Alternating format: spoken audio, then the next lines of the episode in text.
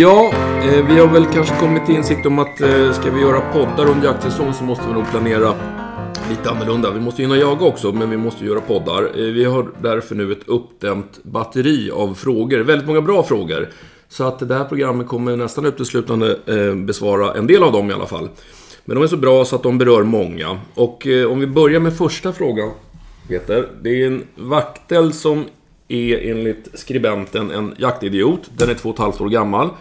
Eh, jag fattar det, jag tolkar det som att den jagar fritt, men frågan är egentligen, de använder... De går mycket i skogen och har den här hunden i långlina och triggar den på spår eh, och den får följa och spåra fram till då och den får gå i harlöper och de undrar helt enkelt om det här är ett bra sätt att träna hundens jaktlust.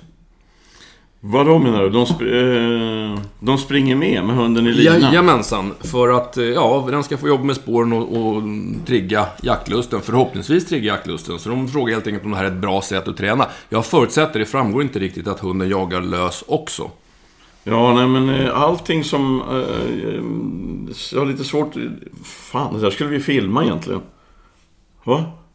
De springer i lina, springer ja. in under drevet och håller i linan. Ja, men det är ambitiösa hundförare. Ja, det kan man ju lugnt säga. Nej, men, men allting, som, allting som är kopplat till hundens glädje att jaga är väl jättebra. Ehm, det enda kanske man kan... ehm, Alltså, okej, vi utgår från att hunden har bra sök och den jagar och driver lagom länge och sådär när den är lös. Alltså självständigt och på alla möjliga sätt och vis. Men gör den inte det så kanske man ska... Ja, det en, den enda brasklappen här och den enda funderingen är ju att om man vänjer en hund vid att man själv ständigt kutar 10 meter bakom när hunden jagar, eller alltså när hunden förföljer någonting, även om den går tyst och även om den går långsamt så jagar den ju. Om man vänjer den vid att, den, att man ständigt är med, då, eh, det är ju inte bra. Men vi, om vi utgår från att, att hunden jagar precis som den ska när den är lös, på frisök. Eh, då är det här naturligtvis skitkul för hunden. Det är ju döbra aktivering, inget snack om saken. Helt klart. Och när du säger att det är inte så bra att de vänjer sig vid att hund, husse eller matte hänger bakom så är det mer den här självständigheten du är ute efter, eller? Ja, precis. Och sen... Eh, dels är det ju det, men sen kanske det finns en risk att, att de här väldigt ambitiösa hundförarna deltar i jakten också. Ja, Och det det. tror jag inte är bra. Om man, om man knallar bakom eller joggar bakom eh, 10 meter efter hunden i lina och säger Du är duktig du, nu tar vi den, tjohol och sådär. Det, då, jag tror nog att eh, det, det är kanske inte så bra. Och, om hunden är osjälvständigt lagd. Men, men det framgår inte av frågan. Men är hunden, är det tryck i hunden, den jagar som fan när den är lös. Lagom långa drev. Lagom självständighet, du vet allt det där. Då är det här döbra aktivering. Det slår ju agility så det dånar om det när det gäller en jakthund i alla fall. Den saken är klar. Bra. Vi hoppas det var svar på frågan. En annan ganska vanlig fråga, det är en eh, husse i det här fallet som har skrivit in och hans hund har dragit loss eller skadat en klokapsel. Det har väl varit med om alla. Ja, jag tror att vi som har jakthundar har nog råkat ut för det här någon gång. Och frågan husse har är den frågan vi alla jägare har när det händer någonting under säsong. När kan jag börja jaga med hunden igen? Jag vet inte om du är rätt man att svara på det med tanke på Jag svarar hur det ska vara teoretiskt. Okej. Ja. Ehm, alltså det här är ett tråkigt svar när man har en jakthund. Därför att det är faktiskt som så att klokapseln är ju...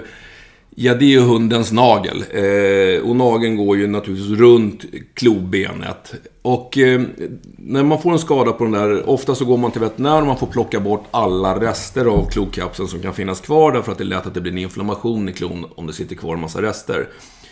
Och det som ska till sen är att det växer ut en ny nagel eller en ny klokapsel. Och i bästa fall så tar det där kanske fyra veckor. I sämsta fall så tar det nog uppemot sex veckor. Och problemet är att även om en hunden är obesvärad, alltså det som händer är att det ska växa ut en ny nagel, det kommer bildas en tunn fin hinna runt klobenet först. Men det betyder inte att den är hållfast och stabil. Så kör man ut hunden med den här tunna fina hinnan, då kommer den dra upp ett sår igen. Man måste ha en intakt klokapsel för att det ska hålla för jakt i skogen. Det finns några tricks. Man kan, när man har fått den här vita hinnan som brukar ta ett par veckor innan den är på plats, man kan måla med vanlig nagellack för att få en liten förstärkning på, men det hjälper inte. Det räcker inte till för jakt, utan det kan vara bra att ha på promenader och inomhusvistelse. Eh, det enda man kan göra för att förebygga det här, det händer ändå. Det är att försöka se till att man har klorna hyggligt kortklippta. Det minskar risken för att man ska få klobrott. Så tyvärr, det korta svaret på frågan är att ja, räkna med 4-6 veckor. Kör igång tidigare så är det risk att du får backa band och står tillbaka på nästan ruta 1 i alla fall. Så eh, trist men sant. Det där svaret eh, föranledde den hundföraren att sitta med huvudet i händerna nu då, för det tar tid. Ja, det gör det, tyvärr. Eh, och det är en sån banal skada som förstör en, en hel del av jaktsäsongen. Men vad, vad är orsaken då? Jag menar, vad, vad, kan man, pass, kan man liksom förebygga eller minska risken? Ja, det är ju egentligen det här att hålla klorna eh, hyggligt korta. Nu vet jag att många av oss jakthundsförare tycker inte om att, att eh, klippa klorna för mycket under säsong. Man vill ha lite klolängd på dem, men ju längre klor desto större risken. Det är helt enkelt, de fastnar i och splittrar upp eh, Eh, den här klokapseln. Så att det, det finns inte så mycket man kan göra. Sen finns det hundar som av, har sjukliga förändringar och har väldigt skört material i, i klokapseln. Men det är ju det är en annan historia. Det är ju en sjuklig åkomma.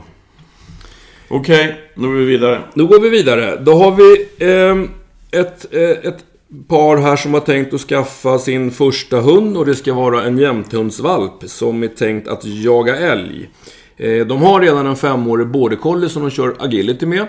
Eh, och eh, frågan här nu är, när man skogstränar den lilla valpen, Ska man göra det tillsammans med border collien eller bara tillsammans med husse och matte eller antingen eller? Eller ska man variera? Och, och ehm, du har bra svar på den här frågan vet jag. Ja, eller jag vet inte, alltså bra svar. Alltså jag kan ju bara säga som jag skulle tänka då. Enligt din uppfattning ett ja, bra precis. svar? Nej men, men alltså, för det första så är det jättebra att, att det finns en annan hund i familjen. Det kommer den här uh, jämtlandsvalpen ha skitroligt med på alla möjliga sätt.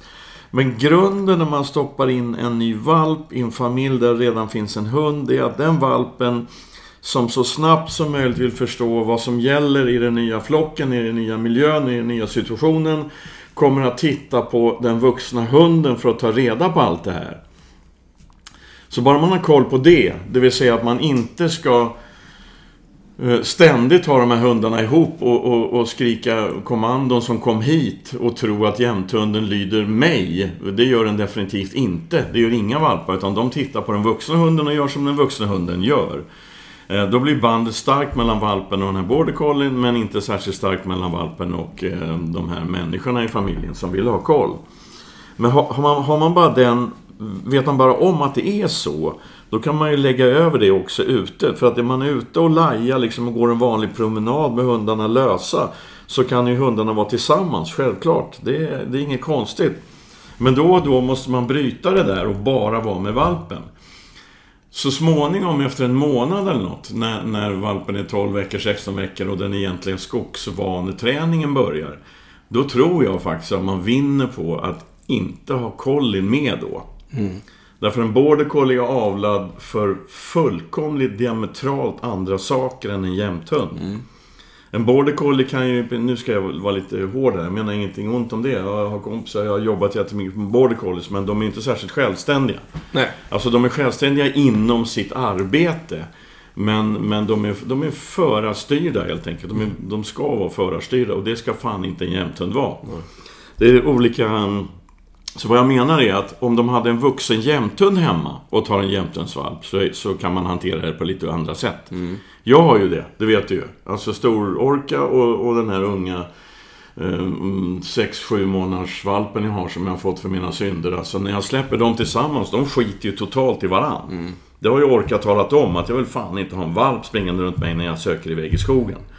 Då är problemet mindre. Så, så, men tänk på att Jämtensvalpen ska bli en självständig maskin som man ska jobba hårt för att få kontakt med. Och det är svårt att få upp den kontakten om, om valpen lär sig att följ, följa efter en border collie som i princip ständigt gör som husse och matte säger. Mm. Ehm, så man ska ha, man ska, jag vet att det blir ett rörigt svar här men och ett skäl till det är ju att jag vet ju inte vad det är för collie och jag vet inte vad det är för valp, var de hämtar valpen. För det finns ju olika avelslinjer, olika mycket självständighet i hundarna och så vidare. Men, men, men om jag men var, var, försiktig, var försiktig, ja. se vad som händer. Om man ser att valpen ständigt så fort någonting händer springer och tittar vad gör min stora moster border collie. Då får man skärpa ihop sig och jobba mm, liksom privat med valpen. Men om valpen är skiter i collien och gör sitt eget race, då behöver man inte vara så orolig för det där. Nej. Ja, men det, är väl, alltså det, är ju, det här är ju lite en individfråga som du säger. Att, att, eh, vad har man för typ av hund? En, en jämthundsvalp är ju inte samma sak som en jämthundsvalp. Så att, men, men generellt sett så tror jag både du och jag har väl en idé om att det är, det är bra att ha mycket tid tillsammans med valpen. Själv, ja. Själv, Ensam. ensam. Mm. ensammen. Därför att det handlar ju mycket om att knyta de här banden och eh, eh, få, få valpen att, att verkligen tys och förstå att husse eller matte är roliga människor, de är kul att hänga med. Det har man igen sen när man kommer ut och ska träna inkallning och, och samarbete i skogen och allting sånt där. Så att, eh, ja, eh, vi hoppas återigen att det där var ett svar på frågan även om det blev långt. Så, så... Nu ska ju du prata om veterinärgrejer egentligen här nu. Ja, Men jag tänkte bara stoppa in en, en kort grej som hände i fredags. Jag var ute och jagade med Orka och hade kompisar med mig från Kiruna. Från Norrbotten som inte är helt vana vid det där. Men jag, jag, eh, hon fick ju tag som vanligt i, i vildsvin. En stor förbannad galt som gick in i vassen och vi jagade den där i vassen eh, ett par timmar. Eh, och den här, den ena killen är väldigt van vid jämthundar. Han har jämthundar själv och jagar mycket älg.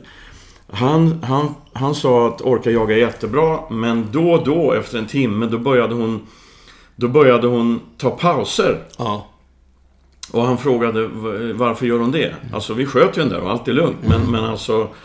Och det där måste man nog påpeka ibland. För att det där hör jag ibland för folk att de ringer och frågar varför pallar inte hunden trycket med, i, i planteringar och vassar och slånbärsien. När, när hunden jagar jättefint, vildsvin, ställer vildsvin, jagar intensivt. Så plötsligt så börjar hunden fjanta runt med annat. Mitt svar på det är att det är kloka hundar som gör så. Därför att det tar så fruktansvärt mycket mental kraft att jaga förbannade grisar i sådana täta omständigheter. Det är inte som att jaga en älg i en tallungskog som man du ser älgen på 40 meter. Det kräver så mycket mental energi och smarta hundar viker då och då, ehm, tar ett, gör ett slag och pissar och rullar lite grann innan de går. De vilar mentalt. Ehm, hundar som inte gör det, alltså som, sten, som inte kan slappna av utan de låser sig på, på det här viltet. Jag menar att då ökar skaderisken. En stå, sån hund, tror jag, om jag förenklar det här nu, tror jag behöver en skyddsväst mer än min orka gör. Ja. Ja, nej, men det där, är- det, där är, det där är kul att se. För jag, jag ställde ju faktiskt en fråga nu när du kom här. Att, att, eh, eftersom jag var nere och jagade i Småland i helgen. Jag tyckte min, min gråvakt i sista såten betedde sig väldigt konstigt. Därför att eh, då hade hon dessförinnan jagat en gris ganska länge. Också ute i en vass, eller flera grisar. Eh, och och det, där ser jag dels då, för det här har vi pratat om förut, att hon kommer ut och kollar vad jag är med jämna mellanrum, sen går hon tillbaka in. Eh, En liten mental uppladdning. Men, men i sista såten så gick hon efter fem eh, halvstora grisar förbi passkytt i ganska lugnt tempo. Eh, ja, bara följde dem gåendes utan någon skallgivning överhuvudtaget. Och jag, jag tror kanske att du är inne på rätt spår. Hon var nog trött, för det var en ganska intensiv helg med mycket grisjakt. Ja, men tänk dig alltså, hunden ska, hon ska förfölja, det är ett arbete. Alltså hon ska hålla koll på de här ganska kraftfullt farliga, mm, utmanande motståndarna. Eh, Hon ska göra det timmavis och dessutom ska hon skälla som du vill att hon ska skälla. Ja, Inte det här ja. fjantskallet, utan du vill ha tungt Ja. gångstånd. Alltså det är många parametrar alltså. Ehm, eh, ja men fan, du vet ju själv alltså. Du vet ju att jag försöker undvika att släppa orka efter lunch om hon har check, eh, jagat ordentligt vildsvin i tätningar fyra timmar innan lunch. Därför skaderisken ökar. De orkar inte hålla mental koll alltså. Men, men det där, nu, nu är vi inne på ett annat spår här. Nu har vi lämnat frågeställarna, men ibland kan vi få prata själva tycker jag. Det tycker jag också. Det är Ehm. vi som gör programmet. Det är ju så här alltså att... att mm, alltså vad... Hur mycket kan man lära en hund och hur mycket har hunden i huvudet själv? Din gråvaktel beter sig på ett annorlunda sätt när du går in på ståndet Ja. jämfört med min jämthund. Hur hon gör när jag går in på ståndet. När jag går in på ståndet och orkar tror att nu smäller det. Då flyttar hon på sig. Mm. Hon går undan från vildsvinet. Grejen med Mixa är ju att när du går in och ska skjuta, då växer hennes tuppkam. Då går Då går den närmare. Ja. Alltså, Och, och det, det, har ju att göra med hundindivider. Den ena hunden är inte bättre än den andra eller tvärtom. Utan det handlar om hundindivider. Och när, när man jobbar med ståndhundar, till skillnad från drivande hundar, tror jag. Så måste man tänk, liksom anpassa sin egen jakt till hur just den ståndhunden jobbar. Mm. Alltså man måste, man måste jaga taktiskt helt enkelt. Mm. För att jag har ju sett flera gånger, du sköt ju någon, någon rejäl pjäs du vet den här på någon iskoka i någon vass i sjön någonstans mm. här om året. Mm. När du gick in och då backa orka, mm. båda hundarna jagade den grisen. Mm. Och medans Mixa, din hund, gick in nära. Ja. Alltså skaderisken ökar ju kopiöst ja, ja. alltså. Så du måste ju hantera ståndsituationen på ett annat sätt än jag. För den jag sköt i, i fredags, den jättegalten. Alltså, hon, hon, gjorde precis som hon brukar göra. När hon tror att jag kommer in, då hoppar hon undan. Ja. Och kommer jag inte in alltså inom 10 sekunder, då är hon på igen. Ja. Så håller de på så tills det smäller. Alltså, Nej, men... det, jag kan ju hantera situationen på ett annat sätt alltså. Ja, men och det här, det här vet jag vi pratade om i tidigare program också. Men, men eh, och, och, du vet ju, förra helgen så sköt jag ju på utfall, det gjorde du också. Eh, och det har ju du sagt att ställ dig bara i en lucka och eh, vänta på att grisen gör utfall mot hunden. Så, så kommer hunden mot dig och grisen efter, då har man en bra skottillfälle. Mm, mm. Eh, och jag hade stått utanför den här vassen i 45 minuter och grisen låg väldigt långt ut. Och, och, hunden ville ju inte gå av så länge grisen fanns där. Så att till slut gick jag in i vassen och då, då jag var ju inte mer än två meter från grisen när utfallet kom. Och den fick ju tag i hundens väst dessutom och hängde efter, så det var lite rörigt. Men, men det är ju som du säger, de, är, de jobbar lite olika, men det är ju faktiskt... Eh, står man till länge som orkar, alltså hon, när du kommer då flyttar hon undan och så man får ett läge. Men, men alltså jag tänker så alltså, när det gäller alltså ståndarbete i den, jag tror att, jag har aldrig jagat björn, alltså mm, på det där sättet. Men jag kan tänka mig att det är lite samma. Alltså det, det är vilt som är väldigt utmanande och riskfyllt för hunden att jaga. Vilt som dessutom går in i det tätaste täta under ståndsituationer. Ja. Alltså det smarta man kan göra då tycker jag, antingen det här med inkallning och man skjuter på utfall och så, men men det, det har is i magen. Mm. Alltså för många hundförare som jag har träffat, de ska springa in direkt. Alltså dels så stöttar man hunden, skaderisken ökar, man bryter hundens koncentration på viltet, eh, man stör viltet våldsamt rejält, det kan bli alltså kalabalik. Lägg, ge det åtminstone, om, om har man en ståndhund så kan man ju gå och ta en kopp kaffe i en halvtimme, 45 minuter. Om man har vettig ståndhund. Alltså den, den jobbar ju i ståndarbetet och lär sig saker för varje gång den ståndar. Men ta det lite lugnt och jaga taktiskt. Jag ska, vi ska släppa den frågan. Jag ska bara fråga den sista. För att den här, i det här fallet så det var en otroligt tät va? Så vi hade passkyttar runt om. Vi hade redan fått ut två grisar. Så att jag hade nog egentligen ingen tanke på att jag skulle skjuta den där grisen eh, när jag gick in. Utan jag gick alltså in och vrålade typ flytta på dig grisen och, och mm. hej, hej, hej, hej, hej. Mm. För vi försökte få loss den. Mm. Kan det ha påverkat att hon liksom ännu... Ja, ja, ja, ja, ja. ja. Alltså... Alltså, du får ju tänka på det här. Alltså, jag har ju tjatat om det här i evigheter. Du, du måste ju vara trött på det här vid det här laget. Men, men alltså... När du spring, om hon är låst på det här viltet, eller om hon verkligen är inne i jakten. Och husse kommer in och springer och säger tjo, tjo, tjo eller hallå eller kom hit eller vad fan nu. Risken är ju att hon ökar skallintensiteten. Hon trycker på ännu mer för att du kommer. Framförallt eftersom hon har vant sig vid att när du i vanliga fall när du ska in, då vill du skjuta grisen. Så mitt råd till dig då är att lägga om taktik helt och hållet. Backa undan istället och, och, och lägg en väldigt, väldigt låg visselsignal och var tyst. Ja. Då tror jag chansen ökar. Du, du har ju världens vibba med din gråvakter. Ja. Men alltså så att om du, om du ändrar ditt beteende lite grann och, och istället för att Kom hit nu för fan taktiken, ja. ändra den. Så, så tror jag... Sitt. Ja, det ja. tror jag. Jag tror det. Eh. Allt för att minska skaderisken alltså. Eh, nu ska vi snart byta ämne, men det är snusbyte först. Så att vi tar en paus.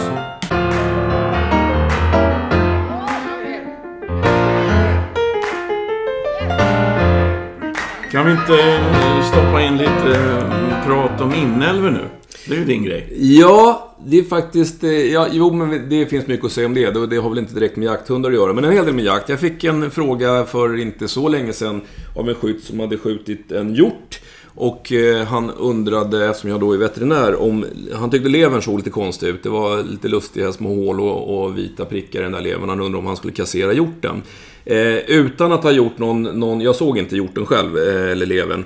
Men, men eh, det, finns en, det finns en liten parasit som heter lilla leverflundran. Och Vad heter den? Lilla leverflundran. Det finns faktiskt en stor leverflundra också, men lilla leverflundran är roligare att prata om. Eh, det, är, en, eh, det är en, en liten parasit som lever i idisslare och däribland då hjortdjuren.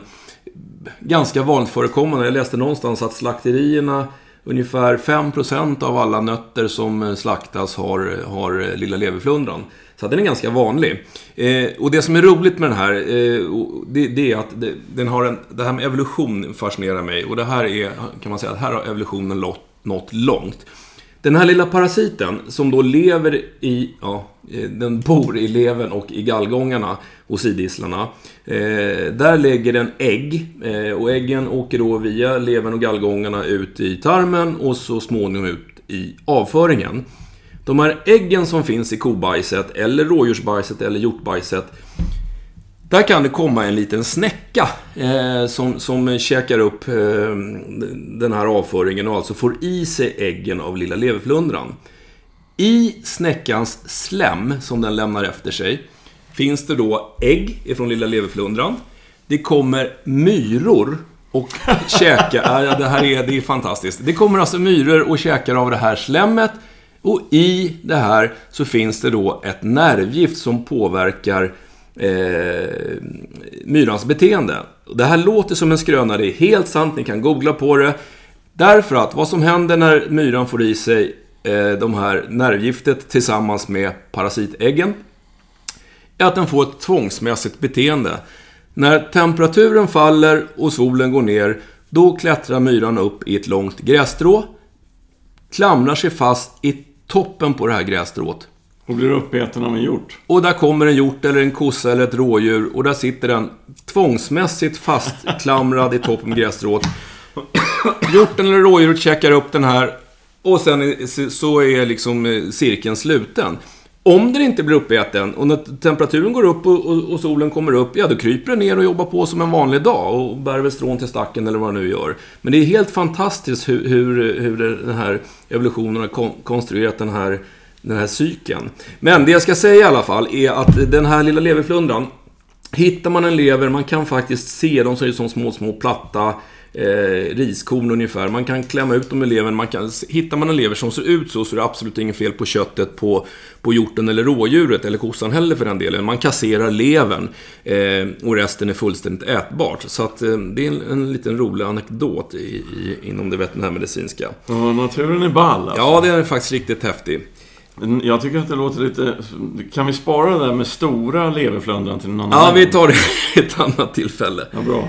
Eh, en fråga har vi fått. Om ett par här, en husse och en matte, som tänker skaffa sig en... Eh, eh primärt en apportör. Eh, och den, de vill även kunna använda den för lite eh, eftersök på vildsvin och rådjur.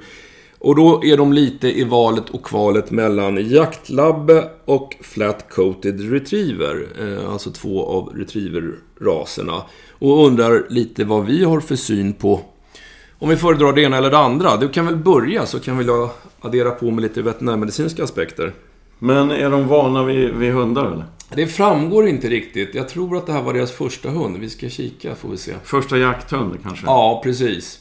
Eh, det, står att, ja, det står vår första hund. I dagsläget väljer vi mellan jaktlabbe och flatcoat. Ja. Eh, alltså, det ska också vara en familjehund. Vadå, en bra familjehund? Ja. Ja, det fixar man ju själv. Jag har jättebra familjehundar eh, av rasen jämthund. Så att eh, det där är ju mer um, hur man hanterar saker och ting. Men om, om, vi, tar, om vi tar jaktligt, alltså jag hade ju flätta på, på 80-talet funkar jättebra på eh, i princip all, allt jag ville att de skulle göra. Jag har väldigt, väldigt lite erfarenhet av, av dem nu. Jag har mer erfarenhet av jaktlabbar. Men, men jag tänker så här. Om de inte har någon koll på de här raserna så måste de träffa dem. De måste lära känna raserna själva. För att eh, om, om vi ger... Alltså jag har mina synpunkter på de här två raserna men jag är inte säker på att man ska eh, lägga det i knät på någon som ska skaffa sin första jakthund utan lär känna raserna. Om jag måste svara och det ska bli en framförallt en jaktmaskin, då skulle jag ju satsa på jaktlabben. Mm. Eh, men jag skulle leta väldigt noga och lära känna de här olika typer av jaktlabbar. För det finns inte en, de är inte helt hundra lika liksom. Eh, men om det är jakten i första hand så skulle jag satsa på jaktlabb. Är det jakten liksom bara en del av den hundlivsframtiden så det, det, det ska vara agility och, och, och liksom glada, bära kopplet och sådana där grejer så, så kanske flatten är, är bra. Det finns, jag har jagat med, jag har haft flatter själv förresten, eller som jag sa. Och eh, det finns skitbra apportörer av, av rasen Flatcoated Retriever. Men generellt så är ju flatten har blivit, tycker jag, mer en, mer en, en aktiv sällskapshund än en jaktmaskin. Mm. Eh, men det är väldigt personlig reflektion. Mm. Vad säger du? Ja, nej, du jag, träffar ju massor av de här på jobbet. Ja, och jag håller nog i huvudsak med dig. Sen är det precis som du är inne på, det absolut viktigaste, det är ganska många av våra jakthundsraser som som eh, man har liksom avlat isär. Eh, man har fått en linje sällskapshundar och andra som är fortfarande avlas mestadels för jakt. Då.